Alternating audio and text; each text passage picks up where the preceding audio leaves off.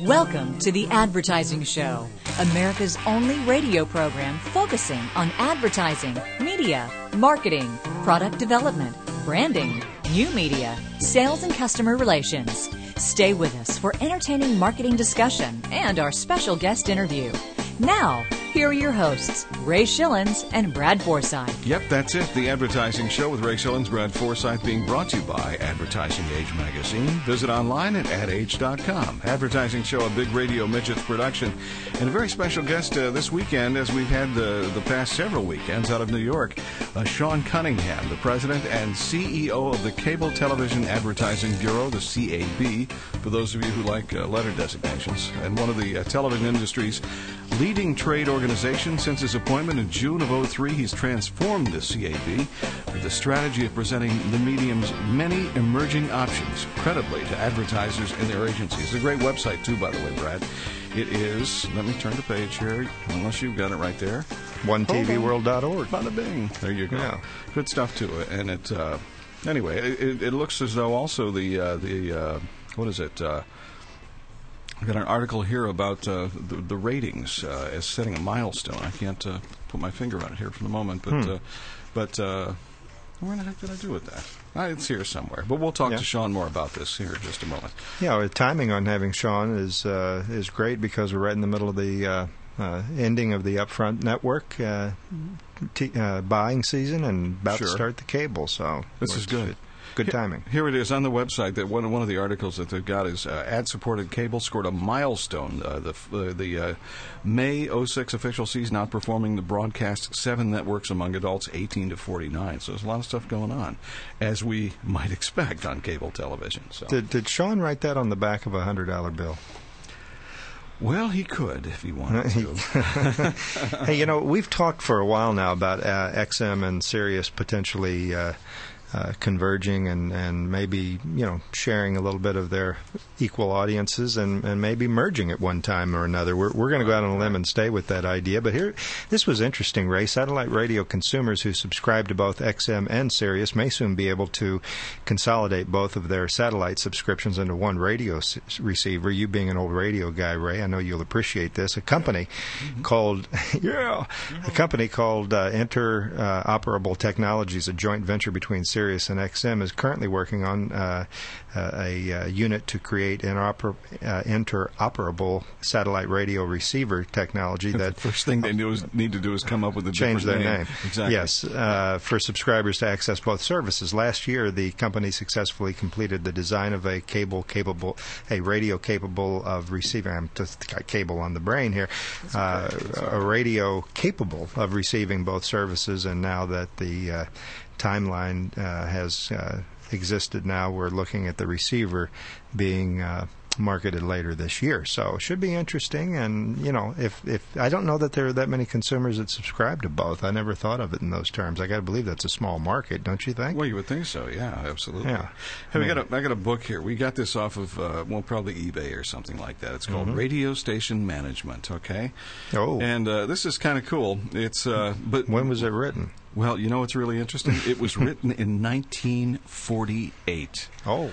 And there is a part in here. I want to see if I can find this here. It talks about uh, judging your audience, i.e., ratings. And Wow. it talks about a thing way back then, 1948, called radar. And how you can actually, I'm serious, and how you how the how the radio station sends out a blip. Uh, gosh, I wish I could find it here momentarily. I, I'll find it before the end of the show tonight. That's oh, here it is. Audience measurement by radar. 1948, Brad. A new method of radio audience measurement consisting of the application of radar Hmm. and known instantaneous audience measurement service. Where have we heard that before recently? Mhm, right. Developed by CBS, Columbia Broadcasting System, and a high frequency audio beep signal of a few millions of a second transmitted in all directions from an existing standard radio station.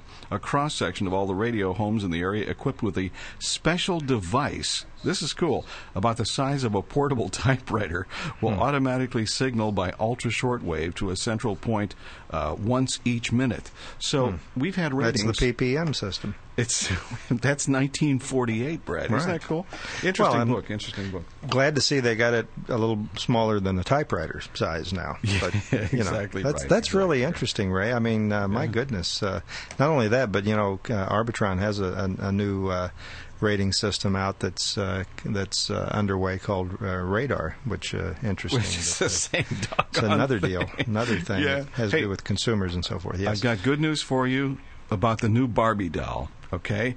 But I want to take a break here for uh, Patrick Meyer here on the advertising show, so hold that thought, Ray. Okay, I will. Welcome to Understanding the Future Now. It's the Marketing Insider featuring Patrick Meyer. Today, I'm going to talk to you about a phenomenon that you need to know about. If you're doing anything in marketing and advertising, it will somehow directly or indirectly affect you, your clients, and your brands. It's all about what's getting set to happen with China and Walmart. Most companies are working in tandem with Walmart to produce goods in China to lower the cost and work in tandem, and the profit margins are still there. But there's also something that's going on. Walmart is China's number three or number four trading partner, not a country, a company. And they're now working hand in hand to create goods for Walmart in every category where there's high volume. Next, Walmart's brought in brand marketers and designers to create brands and designs that can be produced in China with no manufacturer involved. Simply China to Walmart. So, what does that mean? Well, let me ask you, my friends, about brand loyalty. If a brand like Toastmaster can provide a toaster and it's $25, and Walmart creates a brand new brand of toaster and it sells for $7, how much brand loyalty is there when there's a delta between $7 and $25? That is the phenomenon. As soon as the tariffs are down and these goods start flowing into this country, there will be a huge shift in brand loyalty and volume and current distribution in other channels. You're asking the question, so what do we do? Well, I don't know if you, your brand, or your company can beat Walmart at their game, but you certainly want to know the implications of this. Get a bunch of smart people in a room, talk about where your vulnerabilities are from a China standpoint, look at what's going on in China with Walmart, and things that could blindside you over the next several years. You've been listening to the Marketing Insider, heard every week here on The Advertising Show. Join us next week for more insight into the future of marketing. I'm Patrick Meyer, and remember, the marketing revolution is now. Patrick Meyer, the China Syndrome was uh, the topic today, and he's always got something good to talk about here on the advertising show. Ray Schilens, Brad Forsythe, and I wanted to talk to you about Barbie, okay? Barbie. yeah, hold on. Let me put my can up. Yeah, it's Okay.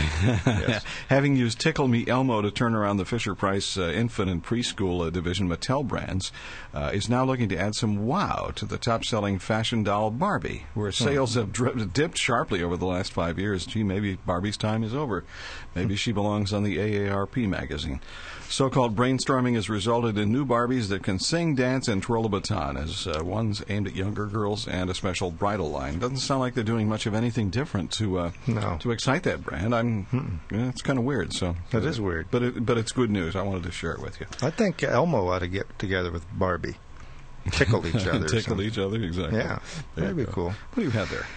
Well, you know, we've been talking about uh, Walt Disney and how they unveiled a service that allows parents to oversee a variety of things, and this is really cool, Ray. This is a situation where um, they're offering an opportunity to manage their children's mobile phone usage, which I think is really a, an interesting idea. Hey, what a The- concept. Yeah, the Disney mobile service will be set uh, pending limits and, u- and track usage uh, over voice minutes, uh, text messaging, and pictures and so forth. So it's uh, and it's all available through Disney. So it's a great idea and a timely idea. Time Well, is I right. think. That's right.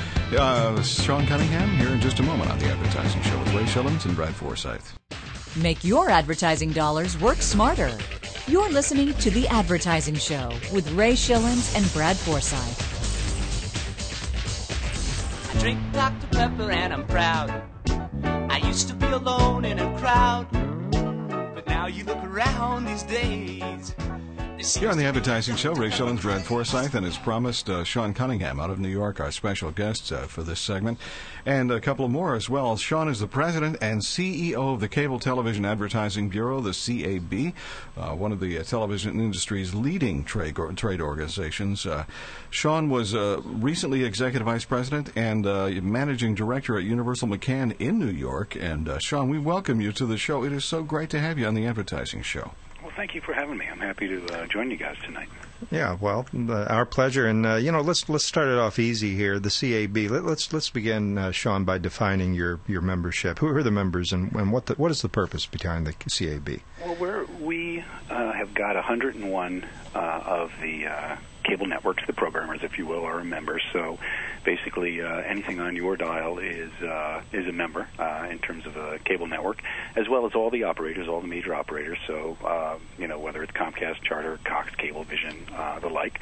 Uh, and our job essentially is to you know advocate uh, for cable advertising and you know sort of make the case for cable, but uh, we have found that the best way we can do that is really to talk about television as a whole, uh, because there's just such you know uh, enormous evolution, revolution, and you know shades of each going on that uh, you know uh, when we find that we really just focus on the entire sort of you know meta medium of TV, that's of most use to people. So we uh, we talk to agencies all day long, advertisers all day long, and um, you know travel quite a bit, and uh, just try to be of use to the people who are trying to market goods and services on television.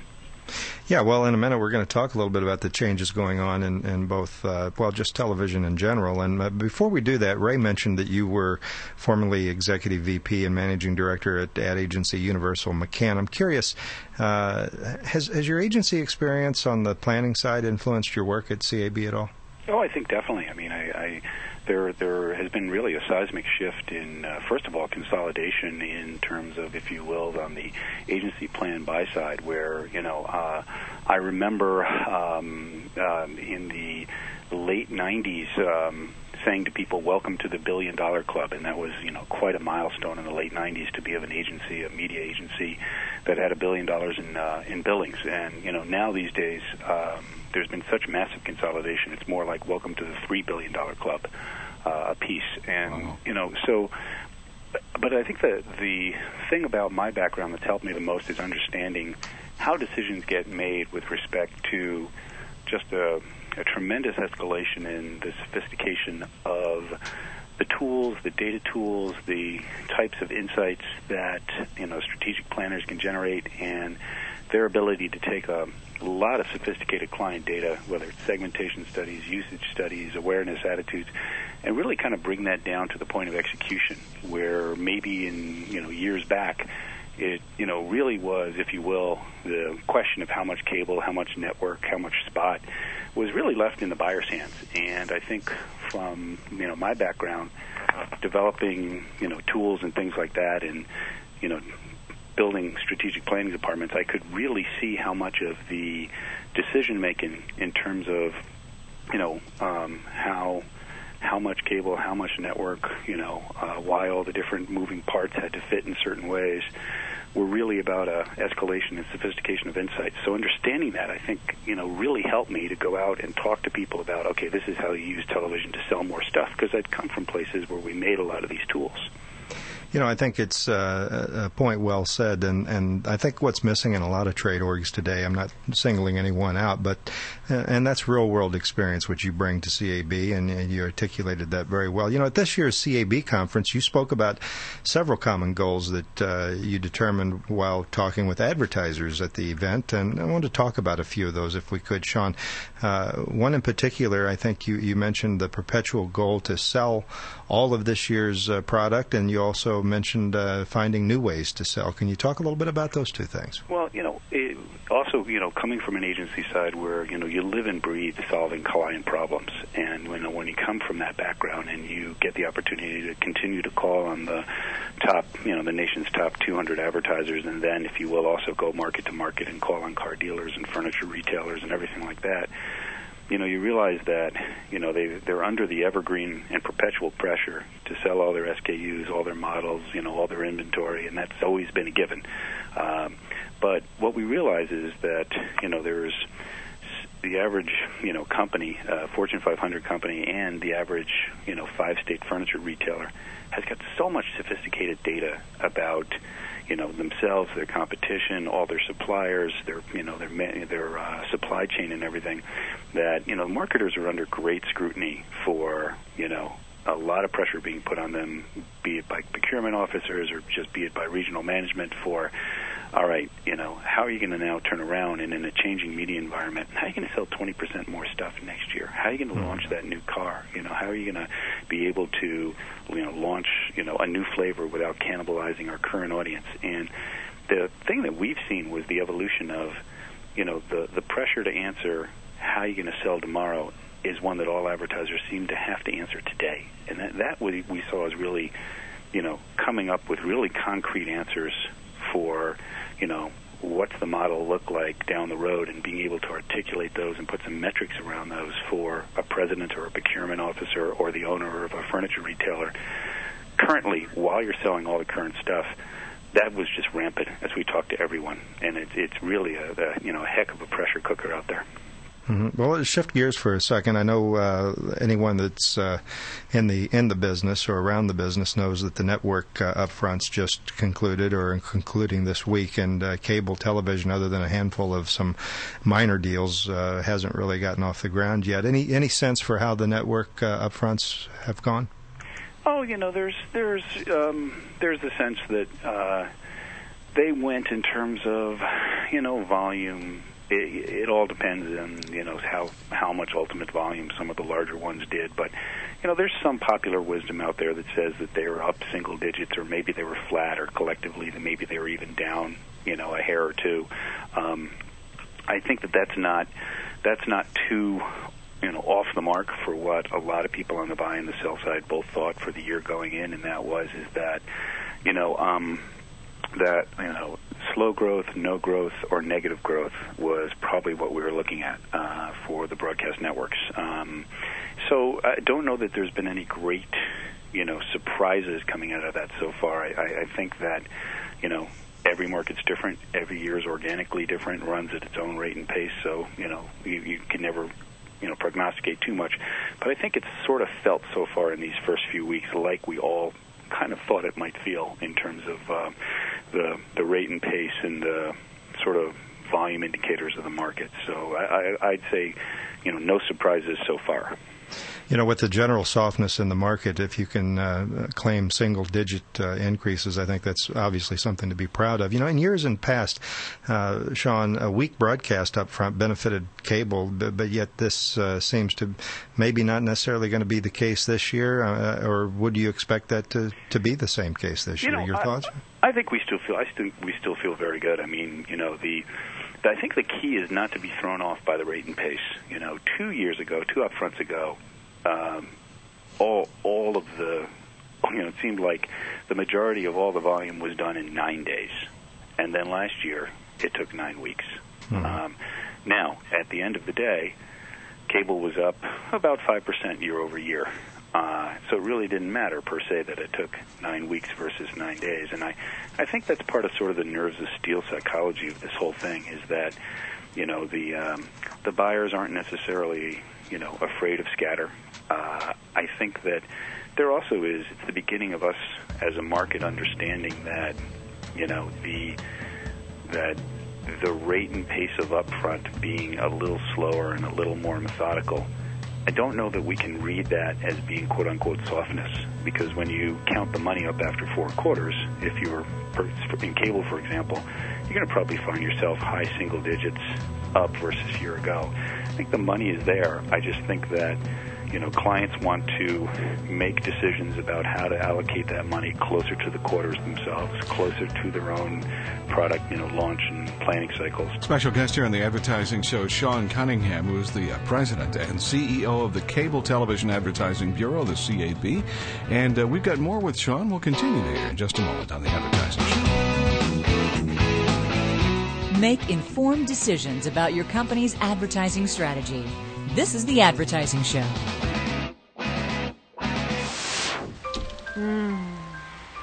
I love the sound of the rain. Mm. And I love the taste of your fresh brewed coffee. Oh, thanks, but it's not fresh brewed. It's new Tray Cafe. Like we said. Just like the Energizer Bunny, the uh, cable television advertising bureau keeps, Keeps growing going, and yes. going and going Yes. and going. Our special guest out of New York is Sean Cunningham, President and CEO of Cable Television Advertising Bureau. And the website, by the way, check it out. A lot of good stuff there. OneTVWorld.org is the uh, is the website, and that is the uh, spelling out O N E. We have to clarify that, Sean. Welcome back to the Advertising Show. Great to have you here. Thank you for having me. And I assume if someone were to to uh, put in their cursor there, the number one uh, TVWorld.org, they'd also get to the same site, right, Sean? We we would t- take just as good care of them. I That would be fine. imagine. That's They could- wonderful. They, they could even Well- put in CAB, and we'd we'd take good care of them too. The the old uh, yeah, and your Sean old is such uh, a thoughtful guy. You know, That's I like true. that about him. You know, uh, let's jump into some of the hot topics going on in your industry right now, and uh, in particular, I'd like to get your thoughts about the new CW network, Sean. Uh, It's you know, is this being viewed as a successful strategy? I mean, when when you think about the uh, significant shift in ad dollars by combining UPN and WB into one network called CW, what, what do you expect there? You know, I I think I think first of all, it is a it is a one plus one. You know, a one plus one equals one scenario. Uh, You know, when we you know uh, heard and went through the multi-year uh, iterations of listening to WB and UPN, you know, neither of those organizations said, you know, and our end goal will be ultimately to ditch both our brand names and meld into a single broadcast network. Um, so you know, I really do think that you know what was happening was that um, you had, I think, broadcast entities that were attempting to brand and attempting to go after very specific segments, uh, and ultimately just didn't find it to be as viable as they hoped. And so I think they're taking sort of the best of you know both you know the best of both skeletons and seeing if they've got a, a walking, talking, breathing network. And I think you know the jury's still out into whether or not you know the the, the viewers are going to see the value. You know, that's a fair assessment, and I, I uh, and coming from you know the head of the CAB, that's extremely uh, uh, objective of you to say that because ideally in business you would think one plus one would equal three or at least two, but uh, you know I, I, I concur uh, 100% with your take on that. Earlier this year, Sean, the FCC issued a report su- uh, supporting so-called a la carte pricing based on per cable uh, channel need of the consumer. Where are we on this issue currently, Sean? Because that report directly contradicted one that the previous uh, FCC's uh, administration had come up with. Uh, so it was funny that the, the Martin administration came up with uh, something that was 179 degrees away from what the Powell administration came up with. But that's neither here nor there. I mean, it's a I think it's a it's an issue where, um, from an advertising perspective, you know, there is uh, what's kind of getting lost is that you're looking at if you went to an a la carte distribution scenario, you're looking at a much higher cost of goods for your top 200 advertisers. And when you, you know, artificially limit uh, a footprint, you know, you're now talking about having less sellable GRPs in a marketplace. And so, you know, what happens is is that the, you know, the the cost associated with those GRPs, assuming demand doesn't change, are going to be a heck of a lot more expensive. And uh, you know, so there is a, and it's not a small, you know, cost of goods thing. It's a, it, it really is something that would have um, sort of a tremendous economic disruption into the economies of television. I mean, if you think about, you know, um, packaged goods and someone who's got you know 15 shampoo brands and you know uh, soap divisions and detergent divisions and who really need television to be you know a really strong 52 week low CPM connector to a ton of constituencies you know that are splayed across you know 100 television channels. When you suddenly drive up that company's cost of goods for doing you know a real efficient core part of their marketing that has to come out somewhere else in the marketing budget or the overall you know product budget. And hmm.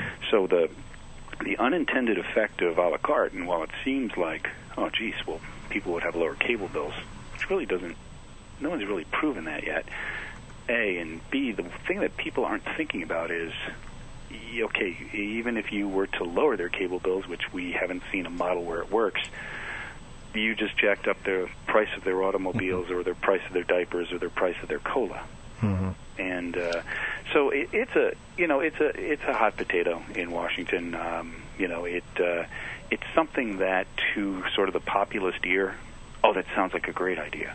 But at the end of the day, when it not only doesn't save people money on their cable bill, but suddenly you know it starts to fool around with their their own consumer price points on cost of goods, it's not going to seem like that bright an idea. Yeah, and you know it's too bad that uh, people in Washington are not shopping at Costco or, or Sam's wholesaler, they would understand the uh, concept you just uh, delineated. I mean, try to go there and buy a pack of gum. They, they pull a, a, forklift out, and you have to buy a gross of them, you know. But uh, anyway, uh, as more media companies, giants, uh, acquire websites to bundle services, Sean, I'm, I'm curious, what's your take on how advertisers are viewing these opportunities? I mean, do, do you feel that advertisers want websites that have standalone value, or, or uh, as they want it viewed as a, a package integrated with a, another traditional media channel? Let's get the answer to part of that question here. We got about uh, 30 seconds before the break as well. Go ahead, Sean. I think it's about brands. I mean, I think that you, if you know a lot about your brand and you can make a marriage with another brand that is a perfect fit for your customer, that brand can express itself across a cable channel, across a magazine, across a website, and it's it's a right fit because it's the right brand. We've got to really the thing. There you go. Thank you, Sean. We'll be back uh, here in just a moment with more of the advertising show. Sean Cunningham, our special guest with Ray Schilens and Brad Forsythe. Sean is president and CEO of the Cable Television Advertising Bureau. Back in a moment. Simplifying the complex world of advertising. To reach Ray and Brad with your questions, log on to theadvertisingshow.com. This is The Advertising Show. Cause I'm a woman. I can bring home a bacon. Fry it up in a pan. And never let you forget you're a man. That was for our guest last week, Brad. You What's know, that? Oxygen, that, that particular Oh, Oxygen yes. commercial. That's yeah, right, true. exactly. uh, it's uh, Ray Schilens and Brad Forsythe. One more segment with Sean Cunningham out of New York this weekend, uh, the president and CEO of the uh, Cable Television Advertising Bureau. Sean, welcome back to the show. Thank you very much.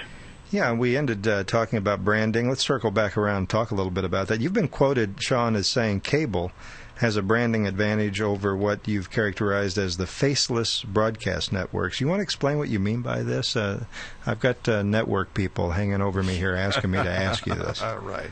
Uh, it's it's first of all, I it, to me it's a it's a delineation between you know how it really is about how television exploded, and it's not really a knock on broadcasters. I mean, broadcasters have a specific model where they're trying to appeal to as many people with as many different types of fare in any given evening, and you know they still, you know, with all the competition, do a fairly good darn job of it. You know, and so it, it isn't a cable good, broadcast bad kind of thing, but it is to say, you know, brands came up in branded television through being able to meet people's very specific content needs and sort of, you know, getting that sort of, you know, bond of trust going and then having them ever more watch more, experience you on multi platforms. I mean, and it's not an easy thing to do. I mean, it took 25 years to build the mega brand that's called ESPN. That being said, ESPN is personal with an enormity of the country's male, you know, population, and is a food group as far as they're concerned. The same can be said for, you know, uh, a Food Network or a Discovery or an HGTV. They're they're very personal, and you know, we we just think that. You know that's really the biggest difference is that you know it used to be that you found you know your mass television audiences in broadcast programs, and now you find your mass television audiences that are distributed among a whole bunch of different, you know, passion-based cable brands that really have a lot of self-evident titles to them. So it's just to us, it is, you know, what what changed about TV in the last 25 years? Brands. Really simple. Well, that's uh, you know, and staying with the uh, audience idea there for a second. Advertisers complain that that younger demos, Sean, are not watching TV anymore, broadcast or cable. Yet we all know when many marketers uh, want to reach the young adult, they're quick to include MTV in their buy. Perhaps you can clear up this picture for us. And where exactly are the, the youth of today uh, uh, viewing? Are they are they still with cable and network, or where are they? What's interesting is that the two fastest growing uh, the two fastest growing segments in television are children 12 to 17 and adults um, 18 to 24. The fact is is that given the amazing amount of options that they have, given the fact that they're computer literate, that they're device athletes, that they, you know, are relentless editors of content, um, and you know they they are just so facile at so many different layers of connectivity. You know, the medium of choice in terms of number of hours per day and days per week still continues. Not only continues to be television, but you know, actually television viewing among those segments is stronger than ever. And I think that's largely because of again those self-evident brands where you know somebody may start you know at a Noggin, at a Nickelodeon, at a at a Disney, and they they're just will find a, another self-evident channel to reach out to that's going to take care of whatever their needs are for you know the next period of time, whether that's you know uh, whether that's you know something that's more teen based and then more young adult based up to Comedy Central, and they kind of get their hand held you know through you know 12 through 24 fairly well by a couple dozen different cable offerings. And by the way they like some broadcast programming too.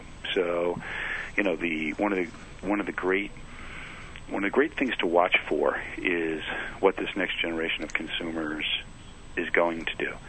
And all of the pundits um, in the early and mid 90s assumed that television would be irrelevant and it's actually if you will, hotter than it's ever been before, which is completely counterintuitive and always a surprise when we present advertisers with those numbers, but they are what they are. Yeah, we have about a minute left, Sean. Uh, I want to get your take, a good ending uh, question here on interactive t- the TV uh, interactive TV concept, the ability for viewers to talk back to their TV sets. How close are we in seeing this come uh, to a reality here? Oh, I think that you know uh, election and being able to manipulate TV is is is already there. I mean, you know, we are we need to get a couple of you know giant rev share deals done between programmers and operators in order to get you know the best of the best content in an on-demand channel and get people you know good with you know getting through multi menus and really manipulating their content and being very specific and about what they do in a nonlinear fashion. But the key is you know the from a cable perspective you know, the pipeline's already there. The key is getting the data back to the advertiser so they know what they're buying. Sean Cunningham, thank you uh, so much for uh, taking time out of your weekend to be a part of the advertising show out of New York, and most importantly, buy cable advertising, right?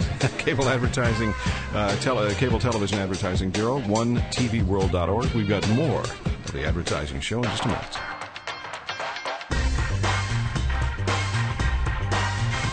You're listening to The Advertising Show with Ray Schilens and Brad Forsythe. Well, hello, boy. Now, what do you say? Let's make with the popcorn right away. Too much trouble and bother, yes, indeed.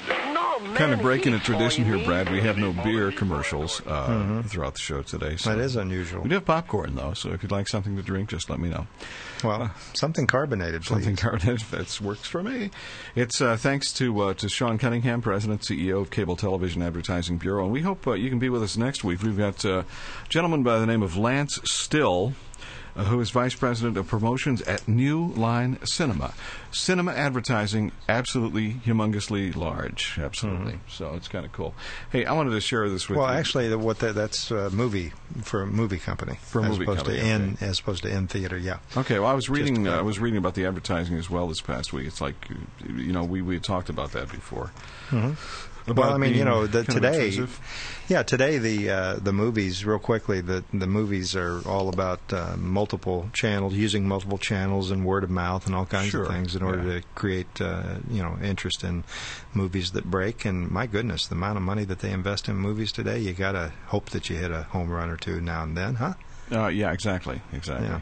Well, uh, before we get into uh, Gitomer here, I want to uh, read this uh, from the Radio Station Management Book of 1948, okay? Yeah. It says Responsibility for all commercial copy, and this is advertising, should be vested in the Continuity Acceptance Editor. Hmm. This individual should be familiar with the Federal Trade Commission operations and be on the Better Business Bureau mailing list. That's gone away. All yeah. commercial copy, both live and transcription, should be carefully checked before being broadcast. The size of the organization originating the copy does not ensure quality or even good taste. Well, that doesn't That's change. funny. Uh, Good commercial continuity writers are a sound salary investment. It's unfortunately true that retailers reporting less sat- satisfactory results from their radio advertising are the retailers who place most reliance on the station personnel for commercial copy. It says good copy sells. Good copy made up of short sentences of working words, fewer adjectives, more verbs and adverbs, direct, simple language of everyday words used in good taste. and, and and remind us of the year again, Ray. 1948. Unbelievable. Well, we're we're moving to shorter spots, so they got that right. Yeah, we got the one second spots. Then we talked about that a couple of weeks ago. Right. Jeffrey Jeffrey Gitomer is with us here on the advertising show. With every sale be- uh, comes risk and reward. Okay, and if you can remove the risk, you get the sale. At least that's what Jeffrey says. Let's listen. Quick takes on sales and customer relations with Jeffrey Gitomer, nationally syndicated columnist in the network of city business journals and other great publications worldwide. If you're offended by common sense commentary, don't you dare listen. Now, here's Jeffrey. I'm going to give you a way to complete the transaction. No, I'm not going to give you a close, the sharp angle close, the Benjamin Franklin close. I'm going to give you a way, a strategy to complete every sale that you try. The challenge is what's the risk? What's the reward? Risk is real and it's a real block to the sale. And too often salespeople misjudge risk for objection and continue to press for the close. You ever had a pushy salesman who seemed more interested in your wallet than your safety? When a prospect hesitates, you simply ask him or her to list the risks of purchase. Actually write them down. Prompt others. If the prospect says, "Uh, I'm really not sure, then you say, could it be? And after you feel the list is complete, ask the prospect to list the rewards. Write them down and embellish them as much as possible without puking all over the guy. Then eliminate the risks one by one with lead in phrases like, well, look, suppose we could do this, or did you know that, or I think we can, or then you can simply ask, can you see any other reasons not to proceed? One at a time, brick by brick, remove the risks that the buyer perceives as fatal mistakes in his or her decision making process. Then drive home the rewards, both emotionally and logically. If that customer is qualified and has a stated need and wants it, and it's, uh, it's become risk free, then you have the reward, the order. Quick takes on sales and customer relations from The Advertising Show, the only radio show in America featuring Jeffrey Gitomer as a regular weekly guest. To learn more about his books, tapes, CDs, and speaking engagements, log on to Gitomer.com, G I T O M E R.com. And tune in next week when we'll hear Jeffrey say, This is Jeffrey Gitomer, reminding you that if no one responds to your ad, it may be because your ad sucks.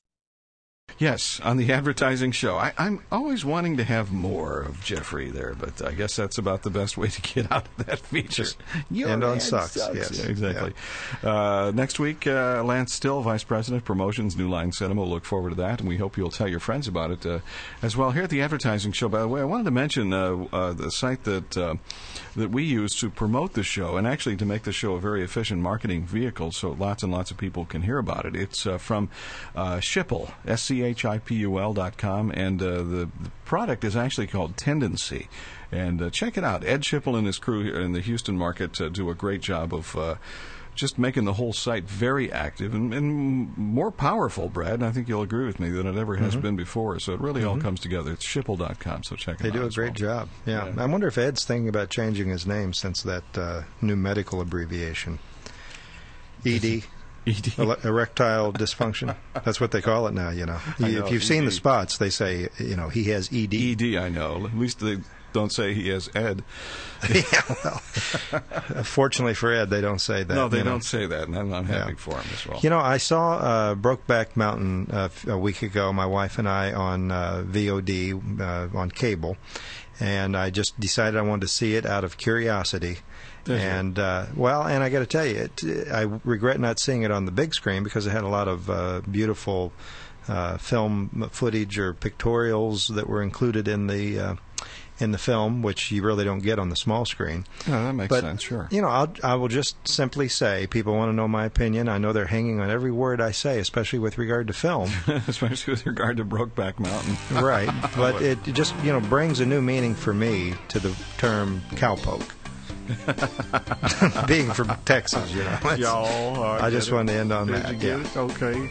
Welcome to Comedy Central and the Blue Collar Comedy Tour, folks. Yeah, that's, that's actually true. pretty good, though. Did you think that up all yourself?